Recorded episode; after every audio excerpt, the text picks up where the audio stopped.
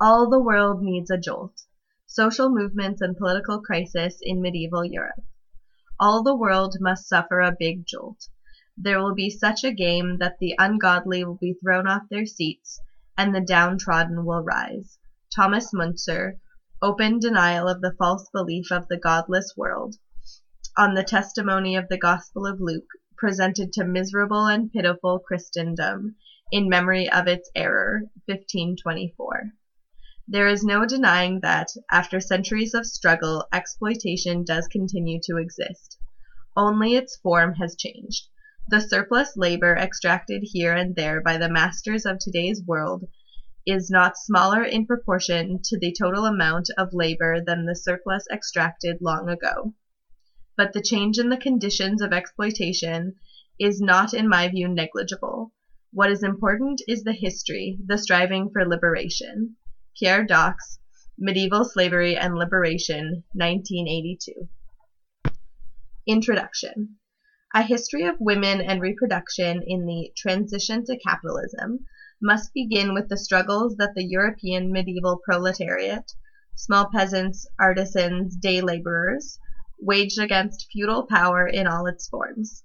Only if we invo- evoke those struggles with their rich cargo of demands, social and political aspirations, and antagonistic practices can we understand the role that women had in the crisis of feudalism, and why their power had to be destroyed for capitalism to develop, as it was by the three-century-long persecution of the witches. From the vantage point of this struggle, we can also see that capitalism was not the product of an evolutionary development, bringing forth economic forces that were maturing in the womb of the old order. Capitalism was the response of the feudal lords, the patrician merchants, the bishops and popes, to a centuries-long social conflict that, in the end, shook their power and truly gave all the world a big jolt. Capitalism was the counter-revolution that destroyed the possibilities that had emerged from the anti-feudal struggle, possibilities which, if realized, might have spared us the immense destruction of lives and the natural environment that has marked the advance of capitalist relations worldwide. This much must be stressed, for the belief that capitalism evolved from feudalism and represents a higher form of social life has not yet been dispelled. How the history of women intersects with that of capitalist development cannot be grasped, however, if we concern ourselves only with the classic terrains of class struggle, labor services, wage rates, rents and tithes, and ignore the new visions of social life and the transformation of gender relations which these conflicts produced. These were not negligible. It is in the course of the anti-feudal struggle that we find the first evidence in European history of a grassroots women's movement opposed to the established order and contributing to the construction of alternative models of communal life. The struggle against feudal power also produced the first organized attempts to challenge the dominant sexual norms and establish more egalitarian relations between women and men. Combined with the refusal of bonded labor and commercial relations, these conscious forms of social transgression constructed a powerful alternative not only to feudalism but to the capitalist order by which feudalism was replaced, demonstrating that another world was possible and urging us to question why it was not realized. This chapter searches for some answers to this question, while examining how the relations between women and men and the reproduction of labor power were defined in opposition to feudal rule. The social struggles of the Middle Ages must also be remembered because they wrote a new chapter in the history of liberation.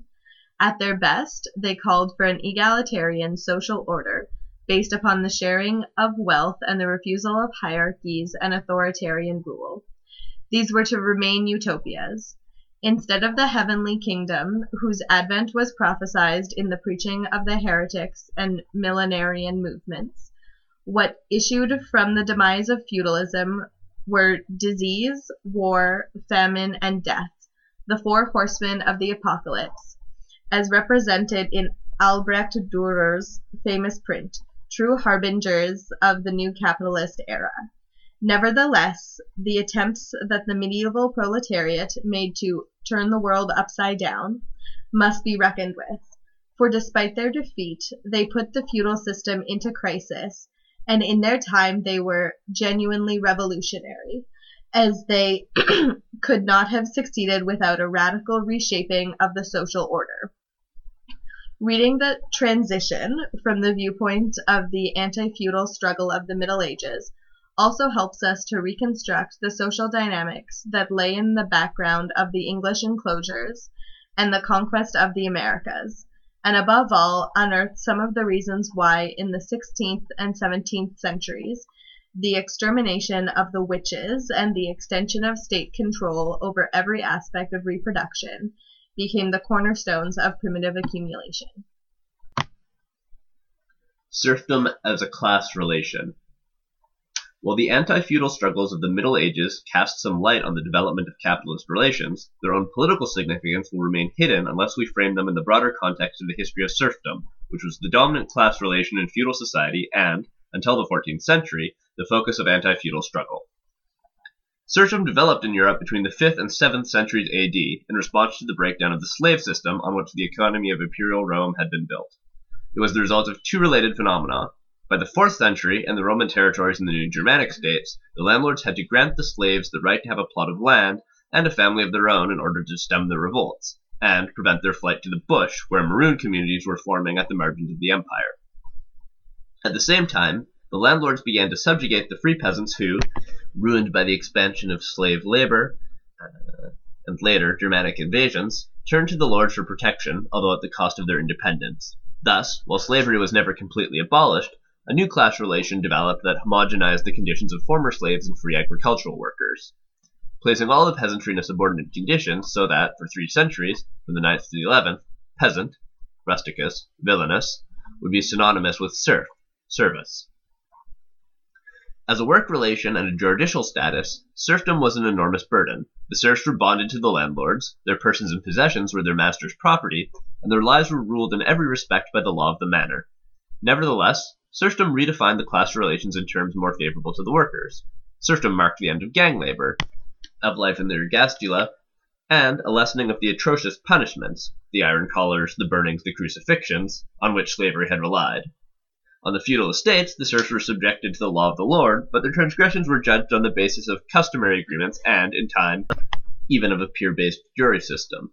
The most important aspect of serfdom, from the viewpoint of the changes it introduced in the master-servant relation, is that it gave the serfs direct access to the means of their reproduction, in exchange for the work which they were bound to do on the lord's land. Uh, the serfs received a plot of land, uh, which they could use to support themselves and pass down to their children, like a real inheritance, but simply paying a, by simply paying a succession due. As Pierre Dod points out in Medieval Slavery and Liberation, this arrangement increased the serfs' autonomy and improved their living conditions, as they could now dedicate more time to their reproduction and their li- and negotiate the extent of their obligations instead of being treated like chattel subject to an unconditional rule. Most important, having the effective use and possession of a plot of land meant that the serfs could always support themselves and, even at the peak of their confrontations with the lords, they could not easily be forced to bend because of the fear of starvation. True, the lord could throw recalcitrant serfs off the land, but this was rarely done, given the difficulty in recruiting new laborers in a fairly closed economy and the collective nature of peasant struggles. This is why, as Marx noted, on the feudal manner, the exploitation of labor always depended on the direct use of force. The experience of self-reliance which the peasants gained from having access to land also had a political and ideological potential. In time, the serfs began to look at the land they occupied as their own, and to view as intolerable the restrictions that the aristocracy imposed on their freedom. Land to the tillers, the demand that has echoed through the twentieth century from the Mexican and Russian revolutions to the contemporary struggles against land privatization, is a battle cry which the medieval serfs would have certainly recognized as their own. But the strength of the Beguines stemmed from the fact that access to land was a reality for them. With the use of land also came the use of commons, meadows, forests, lakes, wild pastures that provided crucial resources for the peasant economy, wood for fuel, timber for building, fish ponds, grazing grounds for animals, and fostered community cohesion and cooperation.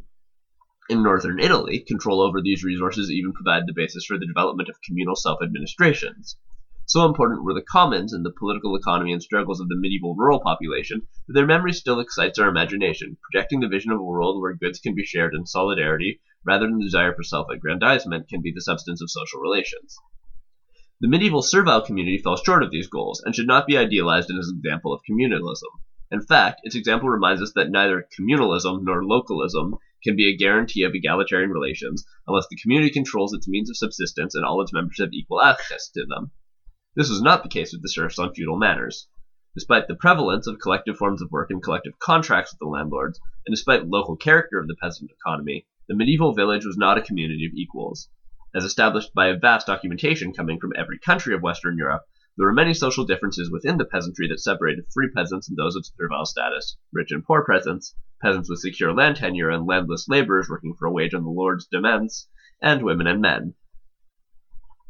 Land was usually given to men and transmitted through the male lineage, though there were many cases of women who inherited it and managed it in their name.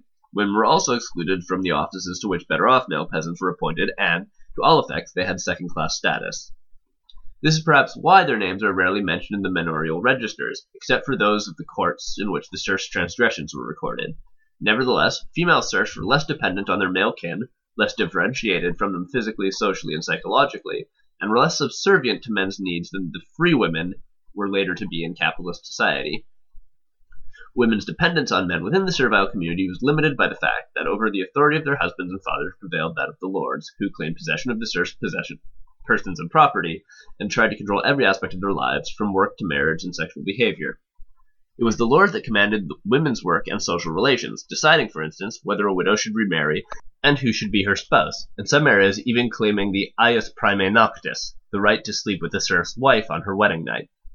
The authority of male serfs over their female relatives was further limited by the fact that the land was generally given to the family unit, and women not only worked on it, but could dispose of the products of their labor, and did not have to depend on their husbands for support. The partnership of the wife in land possession was so well understood in England that, when a villein couple married, it was common for the man to come and turn the land back to the lord, taking it again in both his name and that of his wife. Furthermore, since work on the servile farm was organized on a subsistence basis, the sexual division of labor in it was less pronounced and less discriminating than in the capitalist farm. In the feudal village, no social separation existed between the production of goods and the reproduction of the workforce. All work contributed to the family's sustenance. Women worked in the fields, in addition to raising children, cooking, washing, spinning, and keeping an herb garden. Their domestic activities were not devalued, and did not involve different social relations from those of men, as they would later in a money economy, when housework would cease to be viewed as real work. If we also take into account that, in medieval society, collective relations prevailed over familial ones, and most of the tasks that female serfs performed, washing, spinning, harvesting, and tending to animals on the commons, were done in cooperation with other women, we then realize that the sexual division of labor, far from being a source of isolation, was a source of power and protection for women. It was the basis for an intense female sociality and solidarity that enabled women to stand up to men, despite the fact that the church preached women's submission to men, and canonic law sanctified the husband's right to beat his wife. The position of women on the feudal manor cannot be treated, however, as if it were such a static reality, for the power of women and their relations with men were, at all times, determined by the struggles which their com- communities fought against the landlords and the changes that the struggles produced in the master-servant relation. The struggle on the commons.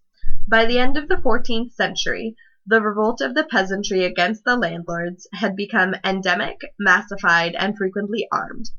However, the organizational strength that the peasants demonstrated in this period was the outcome of a long conflict that, more or less openly, ran through the Middle Ages. Contrary to the schoolbook, schoolbook portrait of feudal society as a static world in which each estate accept, accepted its designated place in the social order, the picture that emerges from a study of the feudal manor is rather that of relentless class struggle. As the records of the English manorial courts indicate, the medieval village was a theater of daily warfare.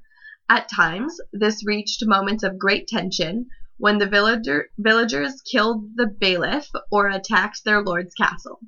Most frequently, however, it consisted of an endless litigation by which the serfs tried to limit the abuses of the lords, fix their burdens, and reduce the many tributes which they owed them in exchange for the use of the land. The main objective of the serfs was to keep hold on their surplus labor and products and broaden the sphere of their economic and judicial rights. These two aspects of servile struggle, struggle were closely connected, as many obligations issued from the serf's legal status. Thus, in thirteenth century England, both on the lay and ecclesiastical estates, male peasants were frequently fined for claiming that they were not serfs but free men, a challenge that could result in a bitter litigation pursued even by appeal to the royal court. Peasants were also fined for refusing to bake their bread at the oven of the lords, or grind their grain or olives at their mills, which allowed them to avoid the onerous taxes that the lords imposed for the use of these facilities. However, the most important terrain of servile struggle was the work that, on certain days of the week, the serfs had to carry out on the land of the lords. These labor services were the burdens that most immediately affected the serfs' lives, and through the thirteenth century, they were the central issue in the servile struggle for freedom. The serfs' attitudes, attitude towards the corvée, as labor services were also called, transpires through the entries in the books of the manorial courts, where the penalties imposed on the tenants were recorded. By the mid-thirteenth century, the evidence speaks for a massive withdrawal of labor. The tenants would neither go nor send their children to work on the land of the lords, when summoned at harvest time, or they would go to the fields too late so that the crops would spoil, or they worked sloppily, taking long breaks and generally maintaining an insubordinate attitude. Hence the Lord's need for constant and close supervision and vigilance, as evinced by this recommendation. Let the bailiff and the messer be all the time with the ploughmen, to see that they do their work well and thoroughly, and at the end of the day see how much they have done. And because customary servants neglect their work, it is necessary to guard against their fraud. Further, it is necessary that they are overseen often, and beside the bailiff must oversee all, um, that they work well, and if they do not do well, let them be reproved. A similar situation is portrayed in Piers Plowman, William Langland's allegorical poem, where in one scene the laborers, who had been busy in the morning, passed the afternoon sitting and singing, and in another one, idle people flocked in at harvest time, seeking no deed to do but to drink and to sleep. Also, the obligation to provide military services at wartime was strongly resisted. As H S Bennett reports, force was always needed to recruit in the English villages, and a medieval commander rarely managed to keep his men at war, for those who enlisted deserted at the first opportunity after pocketing their pay. Exemplary are the pay rolls of the Scottish campaign of the year thirteen hundred, which indicate that while sixteen thousand recruits had been ordered to enlist in June, by mid-July only seventy-six hundred could be mustered, and this was the crest of the wave. By August, little more than three thousand remained. As a result, increasingly the king had to rely on pardoned criminals and outlaws to bolster his army. Another source of conflict was the use of non-cultivated lands, including woods, lakes, hills, which the serfs considered a collective property. "We cannot go to the woods," the serfs declared in a mid-twelfth century English chronicle, "and take what we want, take fish from the fish pond and game from the forests. We'll have our will in the woods, the waters, and the meadows." Still, the most bitter struggles were those against the taxes and burdens that issued from the jurisdictional power of the nobility. These included the manomoria, a tax which the lord levied when a serf died, the mercheta, a tax on marriage that increased when a serf married someone from another manor, the heriot, an inheritance tax paid by the heir of a deceased serf for the right to gain entry to his holding, usually consisting of the best beast of the deceased, and worst of all, the talage, a sum of money arbitrarily decided that the lords could exact at will. Last but not least was the tithe, a tenth of the peasant income that was extracted, oh, exacted by the clergy, but usually collected by the lords in the clergy's name. Together with the labor service, these taxes, against nature and freedom, were the most resented among the feudal dues, for not being compensated by any allotments of land or other benefits, they revealed all the arbitrariness of feudal power. Thus they were strenuously resisted. Typical was the attitude of the serfs of the monks of Dunstable, who in twelve ninety-nine declared that they would rather go down to hell than be beaten in this matter of tillage, and, after much controversy, they bought their freedom from it.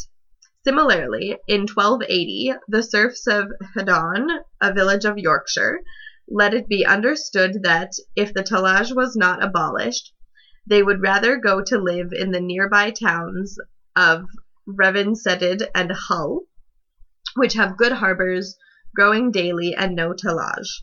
These were no idle threats. The flight to the city or town was a constant component of servile struggle, so that, again and again, on some English manors, men are reported to be fugitives and dwelling in the neighbouring towns, and although order is given that they be brought back, the town continues to shelter them. To these forms of open confrontation, we must add the manifold invisible forms of resistance, for which subjugated peasants have been famous in all times and places. Foot-dragging, dissimulation, false compliance, feigned ignorance, desertion, pilfering, smuggling, poaching. These everyday forms of resistance stubbornly carried on over the years, without which no adequate account of class relations is possible, were rife in the medieval village. This may explain the meticulousness with which the servile burdens uh, were specified in the manorial records. For instance, the manorial records often do not say simply that a man must plough, sow, and harrow one acre of the Lord's land. They say he must plough it with so many oxen as he has in his plough, harrow it with his own horse and sack. Services, too, were remembered in mi- minute detail. We must remember Cotman of Elton, who admitted that they were bound to stack the Lord's hay in his meadow and again in his barnyard, but maintained that they were not bound in custom to load it into carts to be carried from the first place to the second. In some areas of Germany, where the dues included yearly donations of eggs and poultry, tests of fitness were de- devised in order to prevent the serfs from handing down to the lords the worst among their chickens. The hen, then, is placed in front of a fence or a gate. If frightened, she has the strength to fly or scramble over. The bailiff must accept her. She is fit. A gosling, again, must be accepted if it is mature enough to pluck grass without losing its balance and sitting down ignominiously. Such minute regulations testify to the difficulty of enforcing the medieval social contract and the variety of battlefields available to the combative tenant or village. Servile duties and rights were regulated by customs, but their interpretation, too, was an object of much dispute. The invention of traditions was a common practice in the confrontation between landlords and peasants, as both would try to define them or forget them, um, until a time came towards the middle of the thirteenth century when the lords put them down in writing.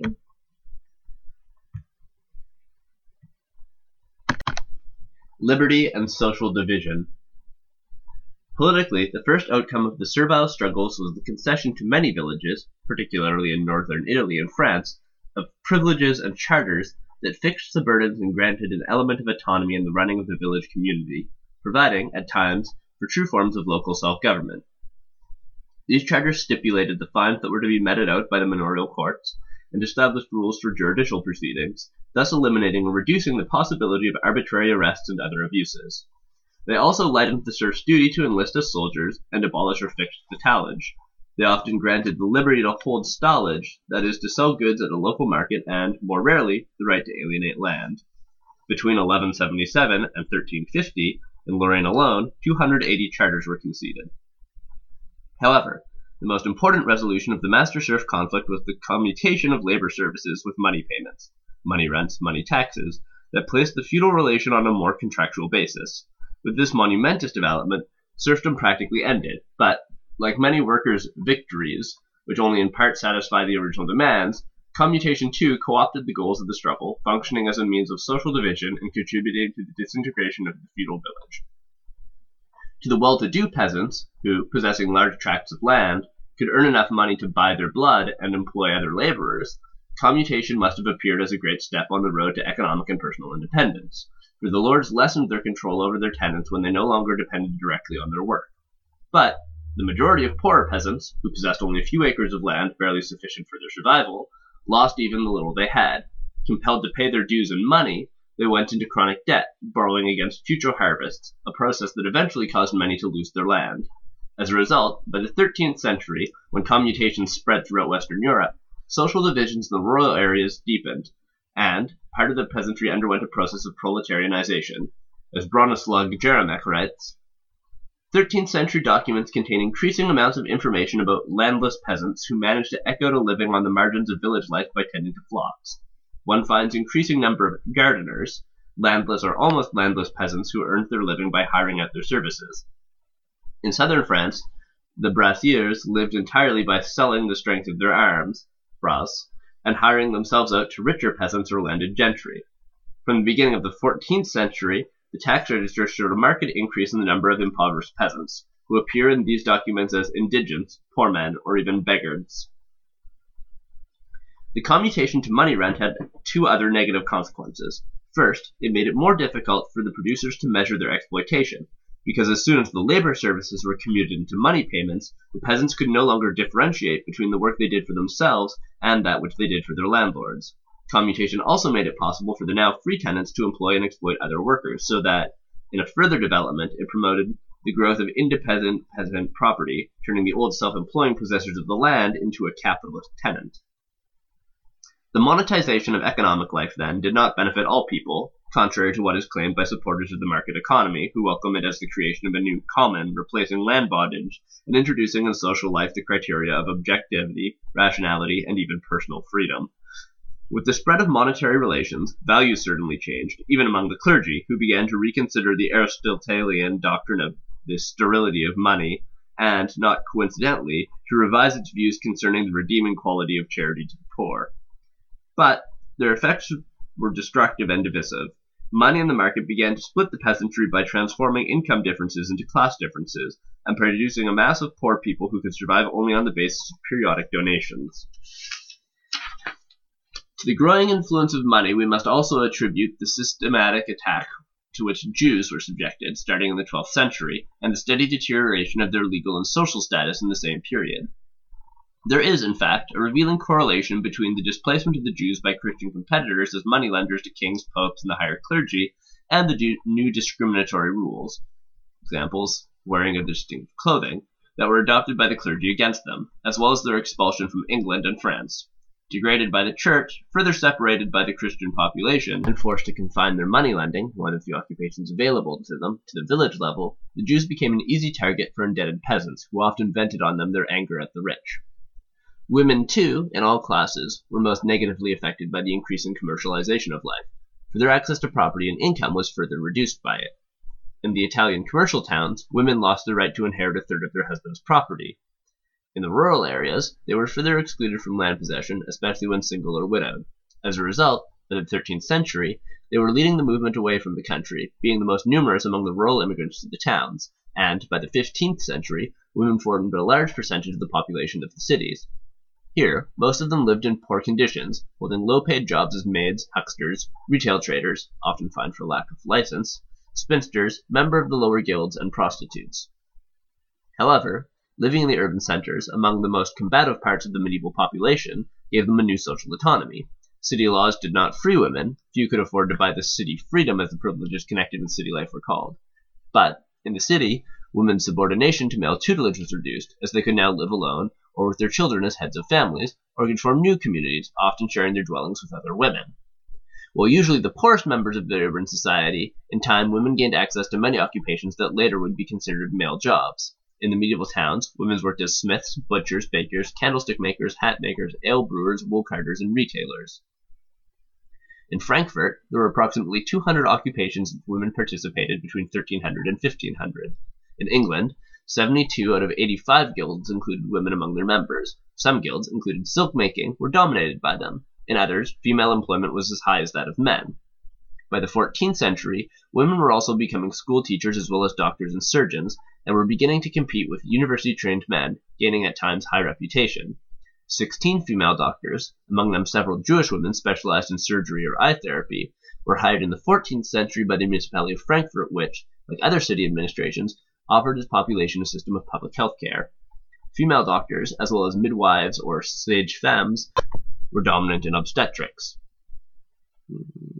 either in the pay of city governments or supporting themselves with the compensation they received from their patients. After the Caesarean cut was introduced in the thirteenth century, female obstetrics were the only ones who practiced it. As women gained more autonomy, their presence in social life began to be recorded more frequently, in the sermons of the priests who scolded their indiscipline, in the records of the tribunals where they went to denounce those who abused them, in the city ordinances regulating prostitution, among the thousands of non-combatants who followed the armies, and, above all, in the new popular movements, especially that of the heretics. We will see later the role that women played in the heretic movements. Here, suffice it to say that, in response to the new female independence, we see the beginning of a misogynist backlash most evident in the satires of the fabliaux, where we find the first traces of what historians have defined as the struggle for the breeches. The millenarian and the heretic movements. It was the growing landless proletariat which emerged in the wake of commutation that was the protagonist, in the twelfth and thirteenth centuries, of the millenarian movements, in which we find, beside impoverished peasants, all the wretched of feudal society, prostitutes, defrocked priests, urban and rural day laborers. The traces of the millenarians' brief apparition on the historical scene are scanty, and they tell us a story of short-lived revolts, and of a peasantry brutalized by poverty, and by the clergy's inflammatory preaching that accompanied the launching of the Crusades. The significance of their rebellion, however, is that it inaugurated a new type of struggle, already projected beyond the confines of the manor and stimulated by aspirations to total change.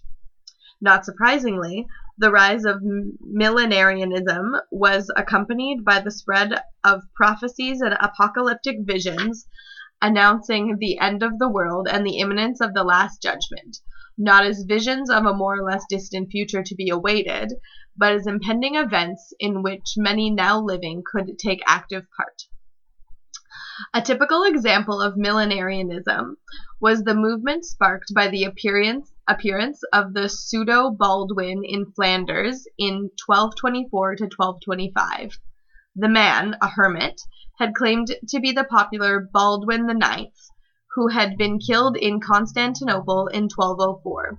This could not be proven, but his promise of a new world provoked a civil war in which the Flemish textile workers became his ardent supporters. These poor people, weavers, fullers, closed ranks around him, presumably convinced that he was going to give them silver and gold and full social reform. Similar to this movement were those of the pastoreaux, shepherds, peasants and urban workers who swept through northern France around twelve fifty-one, burning and pillaging the houses of the rich, demanding a betterment of their condition, and the movement of the flagellants that, starting from Umbria in Italy, spread in several countries in twelve sixty, the date when, according to the prophecy of the abbot Joachim da Flora, the world was supposed to end. It was not the millenarian movement, however, but popular heresy that best expressed the search by the medieval proletariat for a concrete alternative to feudal relations and its resistance to the growing money economy. Heresy and millenarianism are often treated as one subject, but while a precise distinction cannot be drawn, there are significant differences between the two movements. The millenarian movements were spontaneous, without an organizational structure or program. Usually a specific event or a charismatic individual spurred them on, but as soon as they were met by force, they collapsed. By contrast, the heretic movement was a conscious attempt to create a new society. The main heretical sects had a social program that also reinterpreted the religious tradition, and they were well organized from the viewpoint of their reproduction, the dissemination of their ideas, and even their self-defense. Not surprisingly, they had a long duration, despite the extreme persecution to which they were subjected, and they played a crucial role in the anti-feudal struggle. Today, little is known about the many heretic sects: Cathars, Waldenses, the Poor of Lyon, Spirituals, Apostolics, that for more than three centuries flourished among the lower classes in Italy, France, the Flanders, and Germany, in what undoubtedly was the most important opposition of the Middle Ages. This is largely due to the ferocity with which they were persecuted by the Church, which spared no effort to erase every trace of their doctrines. Crusades, like the one moved against the Albigensians, were called against the heretics, as they were called to liberate the Holy Land from the infidels. By the sa- thousands, heretics were burned at the stake, and to eradicate their presence, the Pope created one of the most perverse institutions ever recorded in the history of state repression, the Holy Inquisition. Nevertheless, as Charles H. Lee, among others, has shown in his monumental History of the Persecution of Heresy, even on the basis of the limited records available to us, we can form an impressive picture of their activities and creeds and the role of heretical resistance in the anti-feudal struggle. Although influenced by Eastern religions brought to Europe by merchants and crusaders, popular heresy was less a deviation from the orthodox doctrine than a protest movement, aspiring to a radical democratization of social life. Heresy was the equivalent of liberation theology for the medieval proletariat. It gave a frame to people's demands for spiritual renewal and social justice, challenging both the church and secular authority by appeal to a higher truth. It denounced social hierarchies, private property, and the accumulation of wealth, and it disseminated among the people a new, revolutionary conception of society that, for the first time in the Middle Ages, redefined every aspect of daily life: work, property, social reproduction, and the position of women, posing the question of emancipation in truly universal terms. The heretic movement also provided an alternative community structure that had an international dimension, enabling the members of the sects to lead a more autonomous life and to benefit from a wide support network made up of contacts, schools, and safe houses upon which they could rely for help and inspiration in times of need. Indeed, it is no exaggeration to say that the heretic movement was the first proletarian international. Such was the reach of the sects, particularly the Cathars and the Waldenses, and the links they established among themselves with the help of commercial fairs, pilgrimages, and the constant border crossing of refugees generated by the persecution. At the root of popular heresy was the belief that God no longer spoke through the clergy because of its greed, corruption, and scandalous behavior. Thus, the two major sects presented themselves as the true churches. However, the heretics' challenge was primarily a political one, since to challenge the church was to confront at once the ideological pillar of feudal power, the biggest landowner landowner in Europe, and one of the institutions most responsible for the daily exploitation of the peasantry. By the eleventh century, the church had become a despotic power that used its alleged divine investiture to govern with an iron fist and fill its coffers by endless means of extortion, selling absolutions, indulgences, and religious offices, calling the faithful to church only to preach to them the sanctity of the tithes, and making of all sacraments a market were common practice, from the pope to the village priest, so much so that the corruption of the clergy became proverbial throughout Christianity. things degenerated to the point that the clergy could not bury the dead, baptize, or grant absolution from sin unless it received some compensation. Even the communion became an occasion for a bargain, and if an unjust demand was resistant, resisted, the recalcitrant was excommunicated and then had to pay for reconciliation in addition to the original sum. In this context, the propagation of the heretical doctrines not only channeled the contempt that people felt for the clergy, it gave them confidence in their views and instigated their resistance to clerical exploitation. Taking the lead from the New Testament, the heretics taught that Christ had no property, and that if the church wanted to regain its spiritual power, it should divest itself from all its possessions. They also taught that the sacraments were not valid when administered by sinful priests, that the exterior forms of worship, buildings, images, symbols, should be discarded because only inner belief mattered. They also exhorted people not to pay the tithes and denied the existence of purgatory, whose invention had been for the clergy a source of lucre through paid masses and the sales of indulgences. In turn, the Church used the charge of heresy to attack every form of social and political insubordination. In thirteen seventy-seven, when the cloth workers in Ypres, Flanders, took arms against their employers, they were not only hanged as rebels, but were burned by the Inquisition as heretics. There are also records of female weavers being threatened with excommunication for not having delivered promptly the product of their work to the merchants or not having properly done their work. In twelve thirty-four, to punish his peasant tenants who refused to pay the tithes, the Bishop of Bremen called a crusade against them, as though they were heretics. But heretics were persecuted also by the secular authorities, from the emperor to the urban patricians, who realized that the heretic appeal to the true religion had subversive implications and questioned the foundations of their power.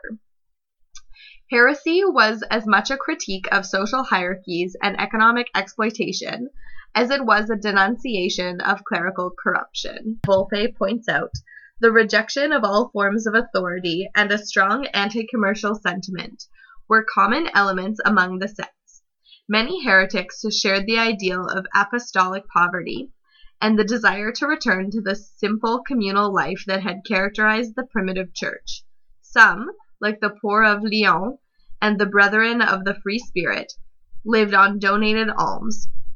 Others supported themselves by manual labor. Still others experimented with communism, like the early Taborites in Bohemia, for whom the establishment of equality and communal ownership were as important as religious reform. Of the Waldenses, too, an inquisitor reported that they avoid all forms of commerce to avoid lies, frauds, and oaths, and he described them as walking barefoot, clad in woolen garments, owning nothing, and, like apostles, holding all things in common. The social content of heresy, however, is best described in the words of John Ball, the intellectual leader of the English peasant rising of thirteen eighty-one, who denounced that "were made in the image of God but were treated like beasts," and added, "Nothing will go well in England as long as there will be gentlemen and villains." The most influential among the heretical sects, the Cathars, also stand out as unique in the history of European social movements because of their abhorrence for war, including the Crusades, their condemnation of capital punishment, which provoked the Church's first explicit pronouncement in support of the death penalty, and their tolerance for other religions. Southern France, their stronghold before the crusade up against the Albigensians, was a safe haven for Jews when anti-Semitism in Europe was mounting. Here, a fusion of Cathar and Jewish thought preceded the Kabbalah, the tradition of Jewish mysticism. The Cathars also rejected marriage and procreation and were strict vegetarians, both because they refused to kill animals and because they wished to avoid any food, like eggs and meats, resulting from sexual generation. This negative attitude towards natality has been attributed to the influence exerted on the Cathars by Eastern dualist sects like the Paulicians, a sect of iconoclasts who rejected procreation of, as the act by which the soul is entrapped in the material world, and above all, the Bogomils, who prophesied in the tenth century among the peasantry of the Balkans. A popular movement born amidst peasants whose physical misery made unconscious, made conscious of the wickedness of things, the Bogomils preached that the visible world is the work of the devil, for in the world of God, the good would be the first. And they refused to have children, not to bring new slaves into this land of tribulations, as life on earth was called in one of their tracts. The influence of the Bogomils on the Cathars is well established, and it is likely that the Cathars' avoidance of marriage and procreation stemmed from a, a similar refusal of a life degraded to mere survival, rather than from a death wish or from contempt for life. This is suggested by the fact that the Cathars' antinatalism was not associated with a degraded conception of women and sexuality, as it is often the case with philosophies that despise life and the body. Women had an important place in the sects. As for the Cathars' attitude towards sexuality, it seems that while the perfected abstained from intercourse, the other members were not expected to practice sexual abstinence, and some scorned the importance which the Church assigned to chastity, arguing that it implied an overvaluation of the body. Some heretics attributed a mystical value to the sexual act, even treating it like a sacrament, and preached that practicing sex, rather than abstaining from it, was the best means to achieve a state of innocence. Thus, ironically, heretics were pu- persecuted both as extreme ascetics and as libertines. The sexual creeds of the Cathars were obviously a sophisticated elaboration of themes developed through the influence through the encounter with Eastern heretical religions, but the popularity they enjoyed and the influence they exercised on other heresies also speak of a wider experiential reality rooted in the conditions of marriage and reproduction in the Middle Ages. We know that in medieval society, due to the limited availability of land and the protectionist restrictions which the guilds placed on entrance into the crafts, neither for the peasants nor for the artisans was it possible or desirable to have many children, and indeed efforts were made by the peasant and artisan communities to control the number of children born among them. The most common method used to achieve this goal was the postponement of marriage, an event that, even among Orthodox Christians, came at a late age, if at all, the rule being no land, no marriage. A large number of young people, therefore, had to practice sexual abstinence or defy the Church's ban on sex outside of wedlock, and we can imagine that the heretical rejection of procreation must have found some resonance among them. In other words, it is conceivable that in the sexual and reproductive codes of the heretics, we may actually see the traces of a medieval attempt at birth control.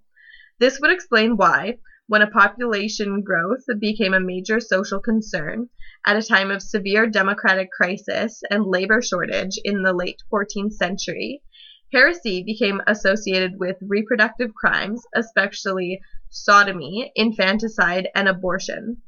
This is not to suggest that the heretics' reproductive doctrine, doctrines had a decisive demographic impact, but rather that for at least two centuries, a political climate was created in Italy, France, and Germany, whereby any form of contraception, including sodomy, that is anal sex, came to be associated with heresy. The threat which the sexual doctrines of the heretics posed for the orthodoxy must be viewed in the context of the effects which the Church made to establish its control over marriage and sexuality, which enabled it to place everyone, from the emperor to the poorest peasant, under its scrutiny and disciplinary rule. The politicization of sexuality. As Mary Condren has pointed out in The Serpent and the Goddess, nineteen eighty-nine, a study of the penetration of Christianity into Celtic Ireland, the Church's attempt to regulate sexual behavior had a long history in Europe. From a very early period, after Christianity became a state religion in the fourth century, the clergy recognized the power that sexual desire gave women over men, and persistently tried to exercise it by identifying holiness with avoidance of women and sex, expelling women from any moment of the liturgy, liturgy and from the administration of the sacraments, trying to usurp women's life-giving magical powers by adopting feminine dress, and making sexuality an object of shame. All these were the means by which a patriarchal caste tried to break the power of women and erotic attraction. In this process, sexuality was invested with a new significance, became a subject for confession, where the minutest details of one's most intimate bodily functions became a topic for discussion, and where the different aspects of sex were split apart into thought, word, intention, involuntary urges, and actual deeds of sex to form a science of sexuality. A privileged site for the reconstruction of the Church's sexual canons are the penitentials, the handbooks that, starting from the seventh century, were issued as practical guides for the confessors. In the first volume of his History of Sexuality, nineteen seventy-eight, Foucault stresses the role that these handbooks played in the production of sex as discourse and of a more polymorphous conception of sexuality in the seventeenth century. But the penitentials were already instrumental to the production of a new sexual discourse in the Middle Ages. These works demonstrate that the Church attempted to impose a true sexual catechism, minutely prescribing the positions permitted during intercourse. Actually, only one was allowed, the days on which sex could be practiced, with whom it was permissible, and with whom forbidden. The sexual supervision escalated in the twelfth century, when the Lateran councils of eleven twenty-three and eleven thirty-nine launched a new crusade against the common practice of clerical marriage and concubinage, and declared marriage a sacrament, whose vows no power on earth could dissolve. At this time, the limitations imposed by the penitentials on sexual act were also reiterated. Then, forty years later, with the Third Lateran Council of eleven seventy-nine, the Church intensified its attack on sodomy, targeting at once gay people and non-procreative sex, and for the first time, it condemned homosexuality, the incontinence which is against nature. With the adoption of this repressive legislation, sexuality was completely politicized. We do not have yet the morbid obsession with which the Catholic Church later approached sexual matters, but already, by the twelfth century, we see the Church not only peeping into the bedroom of its flock, but making of sexuality a state matter. The unorthodox sexual choices of the heretics must also be seen, then, as an anti-authoritarian stand, an attempt the heretics made to wrench their bodies from the grip of the clergy. A clear example of this anti-clerical rebellion was the rise, in the thirteenth century, of two new pantheist sects, like the Amalricians and the Brethren of the Free Spirit, who, against the Church's efforts to control sexual behavior, preached that God is in all of us and, consequently, that it is impossible for us to sin. Women and heresy. One of the most significant aspects of the heretic movement is the high status it assigned to women. Here they were considered equal. They had the same rights as men and could enjoy a social life and mobility, wandering, preaching, that nowhere else was available to them in the Middle Ages. In the heretical sects, above all, among the Cathars and the Waldenses, women had the right to administer the sacraments, preach, baptize, and even acquire sacerdotal orders. It is important that Waldenses split from the orthodoxy because his bishop refused to allow women to preach, and it is said of the Cathars that they worshipped a female figure, the Lady of Thought, that influenced Dante's conception of Beatrice. The heretics also allowed women and men to share the same dwellings, even if they were not married, since they did not fear that this would necessarily lead to promiscuous behavior. Heretical women and men often lived freely together, like brothers and sisters, as in the Agapic communities of the early church. Women also formed their own communities. A typical case was that of the Beguines, lay women from the urban middle class who lived together, especially in Germany and Flanders, supporting themselves with their labor, outside of male control and without submitting to monastic rule. Not surprisingly, women are present in the history of heresy as in no other aspect of medieval life. According to Gottfried Koch, already in the tenth century they formed a large part of the Bogomils. In the eleventh century, it was again women who gave life to the heretical movements in France and Italy. At this time, female heretics came from the most humble ranks of the serfs, and, and they constituted a true women's movement developing within the frame of the different heretical groups. Female heretics are also present in the records of the Inquisition. Of some we know that they were burned, of others that they were walled in for the rest of their lives. Can we say that this large female presence in the heretic sects was responsible for the heretics' sexual revolution, or should we assume that the call for free love was a male ploy designed to gain easy access to women's sexual favors? These questions are not easily answered. We know, however, that women did try to control their reproductive function, as references to abortion and the use of contraceptives by women are numerous in the penitentials. Significantly, in view of the future criminalization of su- such practices during the witch hunt, contraceptives were referred to as sterility potions, and it was assumed that women were the ones who used them. In the early ages, it, in the early Middle Ages, the Church still looked upon these practices with a certain indulgence, prompted by the recognition that women may wish to limit their births because of economic reasons. Thus, in the Decretum written by Burchard, Bishop of Worms, circa ten ten, after the ritual question, have you done what some women are accustomed to do when they fornicate and wish to kill their offspring, act with maleficia and their herbs so that they kill or cut the embryo, or if they have not yet conceived, contrive that they do not conceive? It was stipulated that the guilty ones should do penance for ten years, but it was also observed that it makes a big difference whether she is a poor little woman and acted on account of the difficulty of feeding, or whether she acted to conceal a crime of fornication. Things changed drastically, however, as women's control over reproduction seemed to pose a threat to economic and social stability, as it did in the aftermath of the demographic catastrophe produced by the Black Death, the apocalyptic plague that, between thirteen forty-seven and thirteen fifty-two, destroyed more than one-third of the European population. We will see later what role this demographic disaster played in the labor crisis of the late Middle Ages. Here we can notice that, after the spread of the plague, the sexual aspects of heresy became more prominent in its persecution, grotesquely distorted in ways that anticipate the later representation of the witches' sabbat. By the mid-fourteenth century, the inquisitors' reports were no longer content with accusing the heretics of sodomy and sexual license. Now heretics were accused of animal worship, including the infamous Batium sub cauda, the kiss under the tail, and of indulging in orgiastic rituals, night flights, and child sacrifices. The inquisitors also reported the uh, the existence of a sect of devil worshippers called Luciferans, Luciferans, corresponding to this process which marks the transition from the persecution of heresy to witch-burning.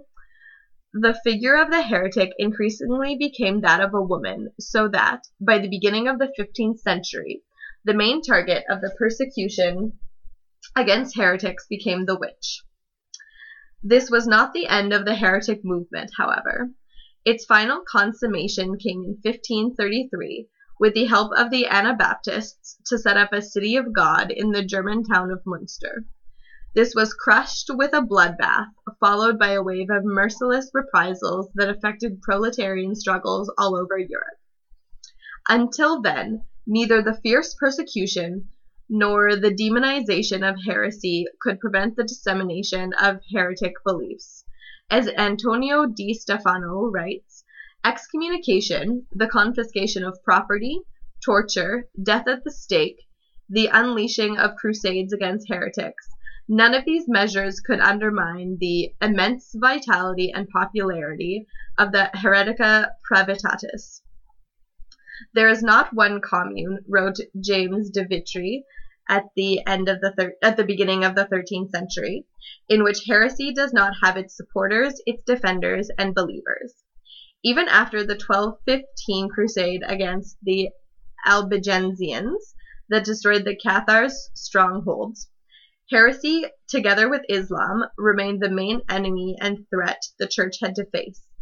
Its recruits came from all walks of life, the peasantry, the lower ranks of the clergy, who identified with the poor and brought their struggle to their struggles the language of the gospel, the town burglars, and even the lesser nobility.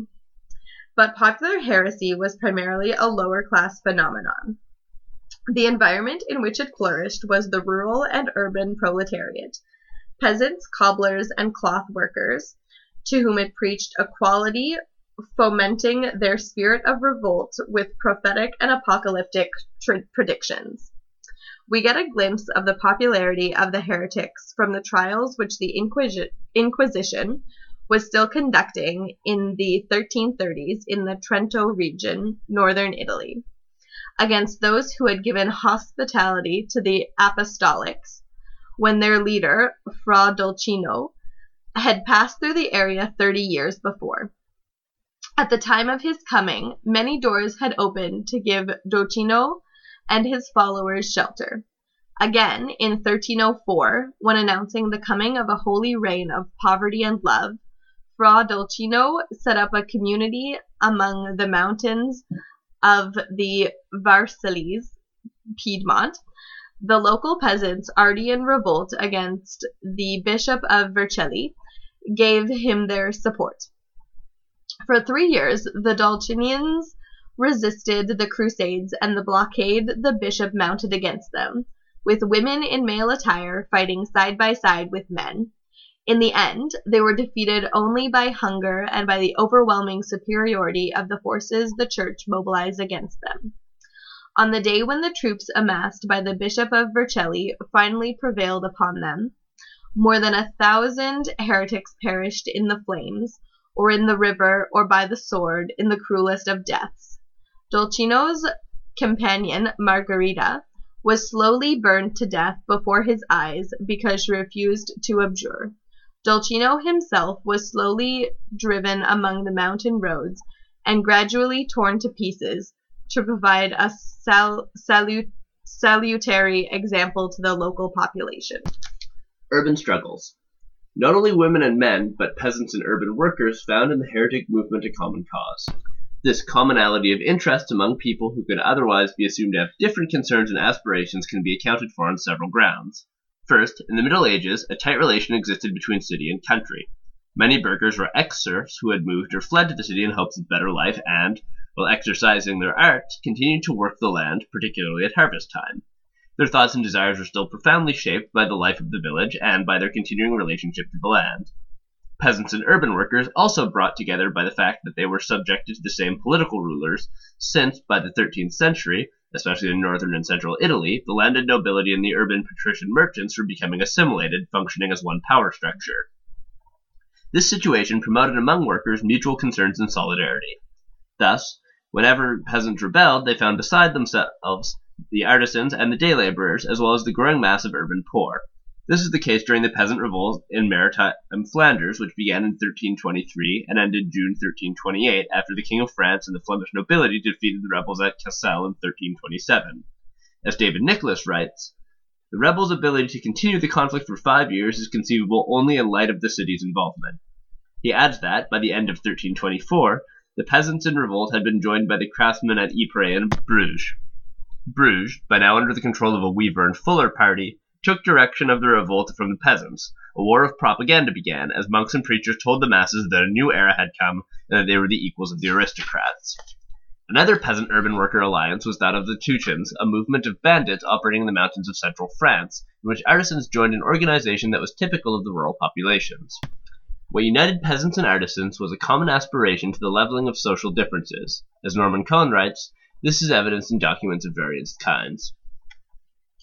From the proverbs of the poor that lament that the poor man works always, worries and labors and weeps, never laughing from his heart, while the rich man laughs and sings. From the miracle plays where it is stated that each man ought to have as much property as every other, and we have nothing we can call our own, the great lords have all the property, and poor folk have nothing but suffering and adversity. From the most widely read satires which denounced that magistrates, provosts, beadles, mayors, nearly all live by robbery, they all batten on the poor, they all want to despoil them, the strong robs the weaker. Or again, good working men make wheaten bread, but they will never chew it, no, all they get is the siftings from the corn, and from good wine they get nothing but the dregs, from the good cloth nothing but the chaff. Everything that is tasty and good goes to the nobles and the clergy. These complaints show how deep was the popular resentment against the inequalities that existed between the big birds and the small birds, the fat people and the lean people, as rich and poor were referred to in Florentine political idiom of the fourteenth century. Nothing will be well in England until we are of the same condition, John Ball proclaimed during his drive to organize the thirteen eighty-one English peasant rising. As we have seen, the main expressions of this aspiration to a more egalitarian society were the exaltation of poverty and the communism of goods. But the affirmation of an egalitarian perspective was also reflected in a new attitude towards work, most evident among the heretic sects. On one side, we have a refusal of work strategy, such as that adopted by the French Waldenses, the poor of Lyon, and the members of some of the conventional orders, Franciscans, spirituals, who, wishing to be free from mundane cares, relied on begging and community support for their survival. On the other, we have a new valorization of work, particularly manual labor, that has achieved in its most conscious formulation the propaganda of the English Lollards, who reminded their followers that the nobles have beautiful horses, we have only work and hardships, but it is from our work that everything comes. Undoubtedly, the appeal to the value of work, a novelty in a society dominated by a military class, functioned primarily as a reminder of the arbitrariness of feudal power, but this new awareness also demonstrates the emergence of new social forces that played a crucial role in the downfall of the feudal system. The valorization of work reflects the formulation of an urban proletariat, made up in part of journeymen and apprentices, working under artisan masters, producing for the local market, but mostly by waged day laborers, employed by rich merchants and industries producing for export. By the turn of the fourteenth century, in Florence, Siena, and Flanders, concentrations of up to four thousand such day laborers, weavers, fullers, dyers, could be found in the textile industry. For them, life in the city was just a new type of serfdom, this time under the rule of the cloth merchants, who exercised the strictest control over their activities and the most despotic class rule. Urban wage workers could not form any associations and were even forbidden to meet in any place and for any reason. They could not carry arms or even the tools of their trade, and they could not strike on the pain of death. In Florence, they had no civil rights. Unlike the journeymen, they were not part of any craft or guild, and they were exposed to the cruelest abuses at the hands of the merchants who, in addition to controlling the town government, ran their private tribunal and, with impunity, spied on them, arrested them, tortured them, and hanged them at the least sign of trouble. It is among these workers that we find the most extreme forms of social protest and the greatest acceptance of heretic ideas. Throughout the fourteenth century, particularly in the Flanders, cloth workers were engaged in constant rebellions against the bishop, the nobility, the merchants, and even the major crafts. At Bruges, when the main crafts gained power in thirteen forty-eight, wool workers continued to rebel against them. At Ghent, in thirteen thirty-five, a revolt by the local bourgeoisie was overtaken by a rebellion of weavers, who tried to establish a workers' democracy based on the suppression of all authorities except those living by manual labor. Defeated by an impressive coalition of forces, including the prince, the nobility, the clergy, and the bourgeoisie, the weavers tried again in thirteen seventy-eight, when they succeeded in establishing what, with some exaggeration perhaps, has been called the first dictatorship of the proletariat known in history. Their goal, according to Peter Boissonade, was to raise journeymen against masters, wage earners against great entrepreneurs, peasants against lords and clergies. It was said that they had contemplated the extermination of the whole bourgeois class with the exception of children of six, and the same for nobles. They were defeated only by a battle in the open field at Rusbeck in thirteen eighty-two, where twenty-six thousand of them lost their lives. The events at Bruges and Ghent were not isolated cases. In Germany and Italy as well, the artisans and laborers rebelled at every possible occasion, forcing the local bourgeoisie to live in a constant state of fear. In Florence, the workers seized power in thirteen seventy-nine, led by the Ciompi, day laborers in the Florentine textile industry. They too established a workers' government, but it lasted only a few months before being completely defeated um, by thirteen eighty-two. The workers at Liège in the Low Countries were more successful. In thirteen eighty-four, the nobility and the rich, the great as they were called, incapable of continuing a resistance which they had lasted for more than a century, capitulated. From then on, the crafts completely dominated the town, becoming the arbiter of the municipal government. The craftsmen had also given support to the peasants' revolt in maritime Flanders, in a struggle that lasted from thirteen twenty-three to thirteen twenty-eight, which Pirenne describes as a genuine attempt at a social revolution. Here, according to a Flemish contemporary whose class allegiance is apparent, the plague of insurrection was such that men became disgusted with life. Thus, from thirteen twenty to thirteen thirty-two, the good people of Ypres implored the king not to allow the town's inner bastions, within which they lived, to be demolished because they protected them from the common people. The Black Death and the Labor Crisis. A turning point in the course of the medieval struggles was the Black Death, which killed on an average between thirty percent and forty percent of the European population. Coming in the wake of the Great Famine of thirteen fifteen to thirteen twenty-two, that weakened people's resistance to disease, this unprecedented demographic collapse profoundly changed Europe's social and political life, practically inaugurating a new era. Social hierarchies were turned upside down because of the leveling effects of the widespread morbidity. Familiarity with death also undermined social discipline. Confronted with the possibility of sudden death, people no longer cared to work or to abide by social and sexual regu- regulations, but tried to have the best of times, feasting for as long as they could without thought of the future. However, the most important consequence of the plague was the intensification of the labor crisis, generated by the class conflict, for the decimation of the workforce made labor extremely scarce, critically increased its cost, and stiffened people's determination to break the shackles of feudal rule. As Christopher Dyer points out, the scarcity of labor which the epidemic caused shifted the power relation to the advantage of the lower classes. When land had been scarce, the peasants could be controlled by the threat of expulsion. But after the population was decimated and land became abundant, the threats of the lords ceased to have any serious effect, as the peasants could now freely move and find new land to cultivate. Thus, while the crops were rotting and livestock wandered in the fields, peasants and artisans suddenly became masters of the situation. A symptom of this new development was the growth of rent strikes, bolstered by threats of mass exodus to other lands or to the city. As the manorial records laconically registered, the peasants refused to pay. They also declared that they will not follow the customs any longer, and ignored the orders of the lords to repair their houses, clean ditches, or chase escaped serfs.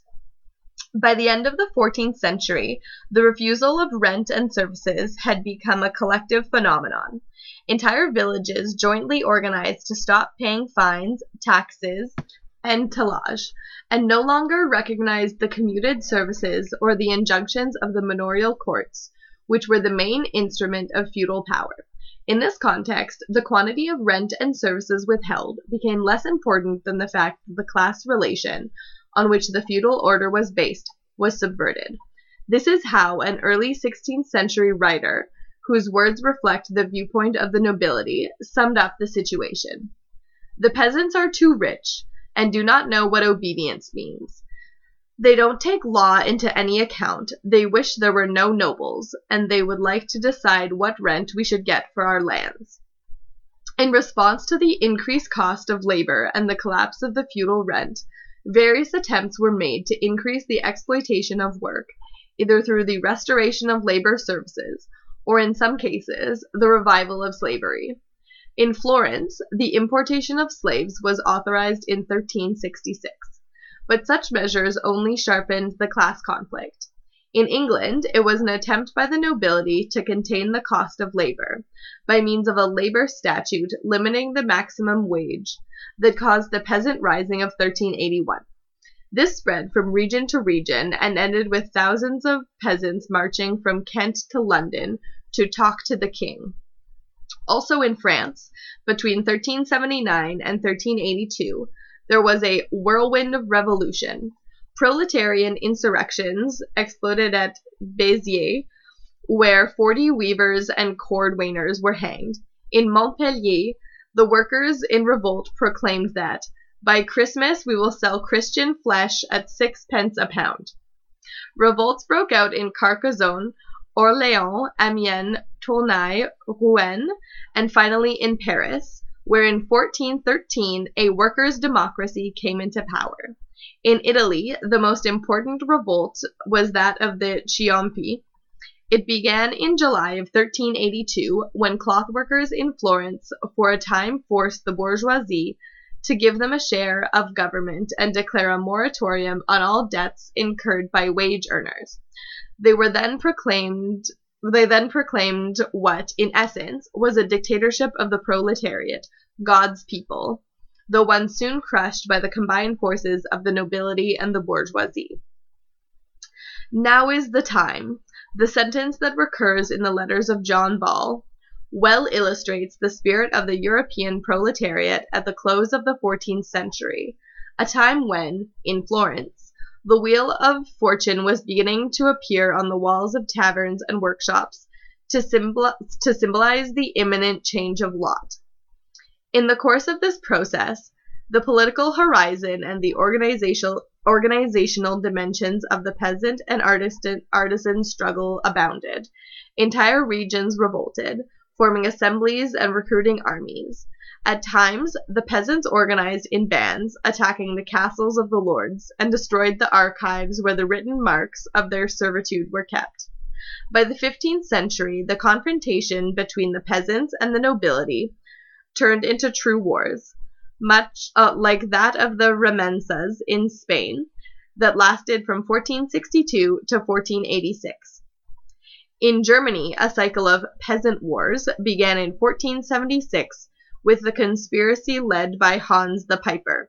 This escalated into four bloody rebellions le- led by Bundschuch Peasant Union between fourteen ninety-three and fifteen seventeen, and culminating in a full-fledged war that lasted from fifteen twenty-two to fifteen twenty-five, spreading over four countries.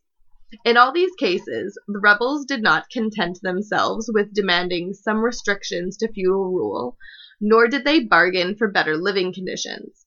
Their aim was to put an end to the power of the lords. As the English peasants declared during the Peasant Rising of thirteen eighty-one, the old law must be abolished. Indeed, by the beginning of the fifteenth century, in England at least, serfdom or villanage was almost completely disappeared, though the revolt had been politically and militarily defeated and its leaders, leaders brutally executed. What followed has been described as the golden age of the European proletariat, a far cry from the canonic representation of the fifteenth century, which has been iconographically immortalized as a world under the spell of the dance of death. Thorold Rogers has painted a utopian image of this period in his famous study of wages and living conditions in medieval Europe. At no time, Rogers writes, were wages in England so high and food so cheap.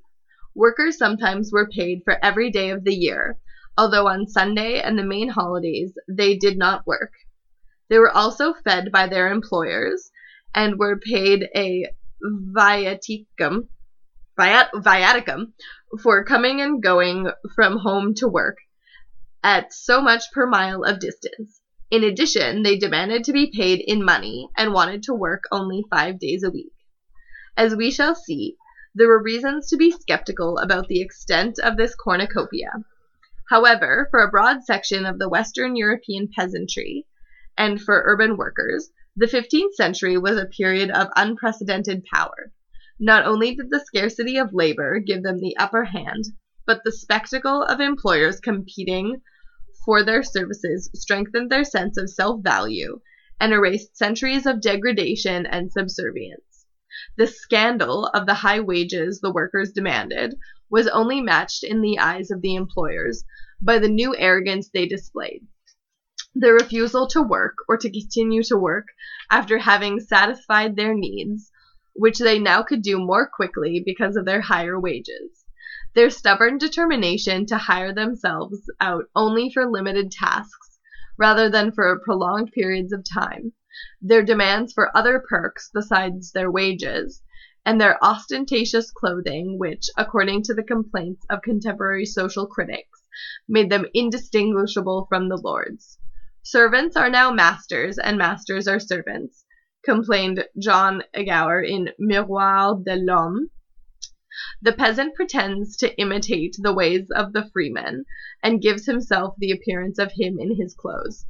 The condition of the landless also improved after the Black Death. This was not just uh, an English phenomenon. In thirteen forty-eight, the canons of Normandy complained that they could not find anyone to cultivate their lands, who did not ask for more than which six servants had earned at the beginning of the century. Wages doubled and trebled in Italy, France, and Germany. In the lands of the Rhine and Danube, the daily agricultural wage became equivalent in purchasing power to the price of a pig or sheep, and these wage rates applied to women as well, for the differential between female and male earnings was drastically reduced in the wake of the Black Death. What this meant for the European proletariat was not only the achievement of a standard of living that remained unparalleled until the nineteenth century, but the demise of serfdom. By the end of the fourteenth century, land bondage had practically dis- disappeared. Everywhere, serfs were replaced by free farmers, copyholders, or leaseholders, who would a- accept work only for a substantial reward. Sexual politics, the rise of the state, and counter-revolution. However, by the end of the fifteenth century, a counter-revolution was already underway at every level of social and political life. First, efforts were made by the political authorities to co-opt the youngest and most rebellious male workers by means of a vicious sexual politics that gave them access to free sex and turned class antagonism into an antagonism against proletarian women. As Jacques Rassaud has shown in Medieval Prostitution, in France, the municipal authorities practically decriminalized rape, provided the victims were women of the lower class. In fourteenth century Venice, the rape of an unmarried proletarian woman rarely called for more than a slap on the wrist, or even in the frequent case in which it involved a group assault. The same was true in most French cities. Here, the gang rape of a proletarian woman became a common practice, which the perpetrators would carry out openly and loudly at night in groups of two to fifteen, breaking into the victims' homes or dragging their victims through the streets without any attempt to hide or disguise themselves. Those who engaged in these sports were young journeymen or domestic servants, and the penniless sons of well-to-do families, while the women targeted were poor girls, working as maids or washerwomen, of whom it was rumored they were kept by their masters. On average, half the town male youth at some point engaged in these assaults, which Rousseau describes as a form of class protest, a means for proletarian men, who were forced to postpone marriage for many years because of their economic conditions, to get back their own and take revenge against the rich. But the results were destructive for all workers, as the state-backed raping of poor women undermined the class solidarity that had been achieved in the anti-feudal struggle. Not surprisingly, the authorities viewed the disturbances caused by such policy, uh, the brawls, the presence of youth gangs roaming the streets at night in search of adventure and disturbing the public quiet, as a small price to pay in exchange for the lessening of social tensions, obsessed as they were with the fear of urban insurrections, and the belief that the poor gained the upper hand, they would take their wives and hold them in common. For proletarian women, so cavalierly sacrificed by masters and servants alike, the price to be paid was inestimable. Once raped, they could not easily regain their place in society, their reputation being destroyed. They would have to leave town or return to prostitution. But they were not the only ones to suffer. Legit- the legalization of rape created a climate of intense misogyny that degraded all women, regardless of class. It also desensitized the population to the perp- perpetration of violence against women, preparing the ground for the witch hunt, which began in the same period. It was at the end of the fourteenth century that the first witch trials took place, and for the first time the Inquisition recorded the existence of an all-female heresy and sect of de- devil worshippers. Another aspect of the divisive sexual politics the princes and municipal authorities pursued to diffuse workers' protest was the institutionalization of prostitution, implemented through the opening of municipal brothels and soon proliferating throughout Europe. Enabled by the contemporary high-wage regime, state-managed prostitution was seen as a useful remedy for the turbulence of proletarian youth, who in La Grande Maison, as the state brothel was called in France, could enjoy a privilege previously reserved for older men. The municipal brothel was also considered a remedy against homosexuality, which in several European towns, examples Padua and Florence, was widely, public- widely and publicly practiced, but in the aftermath of the Black Death was beginning to be feared as a cause of depopulation. Thus, between thirteen fifty and fourteen fifty, publicly managed, tax-financed brothels were opened in every town and village in Italy and France, in numbers far superior to those reached in the nineteenth century. Amiens alone had fifty-three brothels in nineteen fifty-three. In addition, all the restrictions and penalties against prostitution were eliminated. Prostitutes could now solicit their clients in every part of town, even in front of the church during Mass. They were no longer bound to any particular dress codes or the wearing of distinguishing marks, because prostitution was officially recognized as a public service. Even the church came to see prostitution as a legitimate activity. The state-managed brothel was believed to provide an antidote to the orgiastic sexual practices of the heretic sects, and to be a remedy for sodomy as well as a means to protect family life. It is difficult, retrospectively, to tell how far playing the sex card helped the state to discipline and divide the medieval proletariat.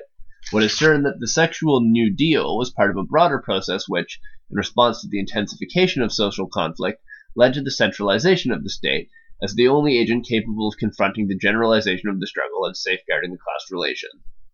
In this process, as we will see later in this work, the state became the ultimate manager of class relations and the supervisor of the reproduction of labor power, a function that has continued to perform to this day. In this capacity, state officers passed laws in many countries that set limits on the cost of labor, by fixing the maximum wage, forbid vagrancy, now harshly punished, and encouraged workers to reproduce. Ultimately, the mounting class conflict brought about a new alliance between the bourgeoisie and the nobility, without which proletarian revolts may not have been defeated. It is difficult, in fact, to accept the claim, often made by historians, according to which these struggles had no chance of success due to the narrowness of their political horizons and the confused nature of their demands. In reality, the objectives of the peasants and artisans were quite transparent. They demanded that every man should have as much as another. And, in order to achieve this goal, they joined with all those who had nothing to lose, acting in concert in different regions, not afraid to confront the well-trained armies of the nobility, despite their lack of military skills. If they were defeated, it was because all the forces of feudal power, the nobility, the church, and the bourgeoisie, moved against them united, despite their traditional divisions, by their fear of the proletarian rebellion. Indeed, the image that has been handed down to us of a bourgeoisie perennially at war with the nobility and carrying on its banners the call for equality and democracy is a distortion. By the late Middle Ages, wherever we turn, from Tuscany to England and the Low Countries, we find the bourgeoisie already allied with the nobility in the suppression of the lower classes. For in the peasants, and the democratic weavers and cobblers of its cities, the bourgeoisie recognized an enemy far more dangerous than the nobility, one that made it worthwhile for the burghers to even sacrifice their cherished political autonomy. Thus, it was the urban bourgeoisie, after two centuries of struggles waged in order to gain full sovereignty with within the wall of its communes, who reinstituted the power of the nobility by voluntarily submitting to the rule of the prince, the first step on the road to the absolute state.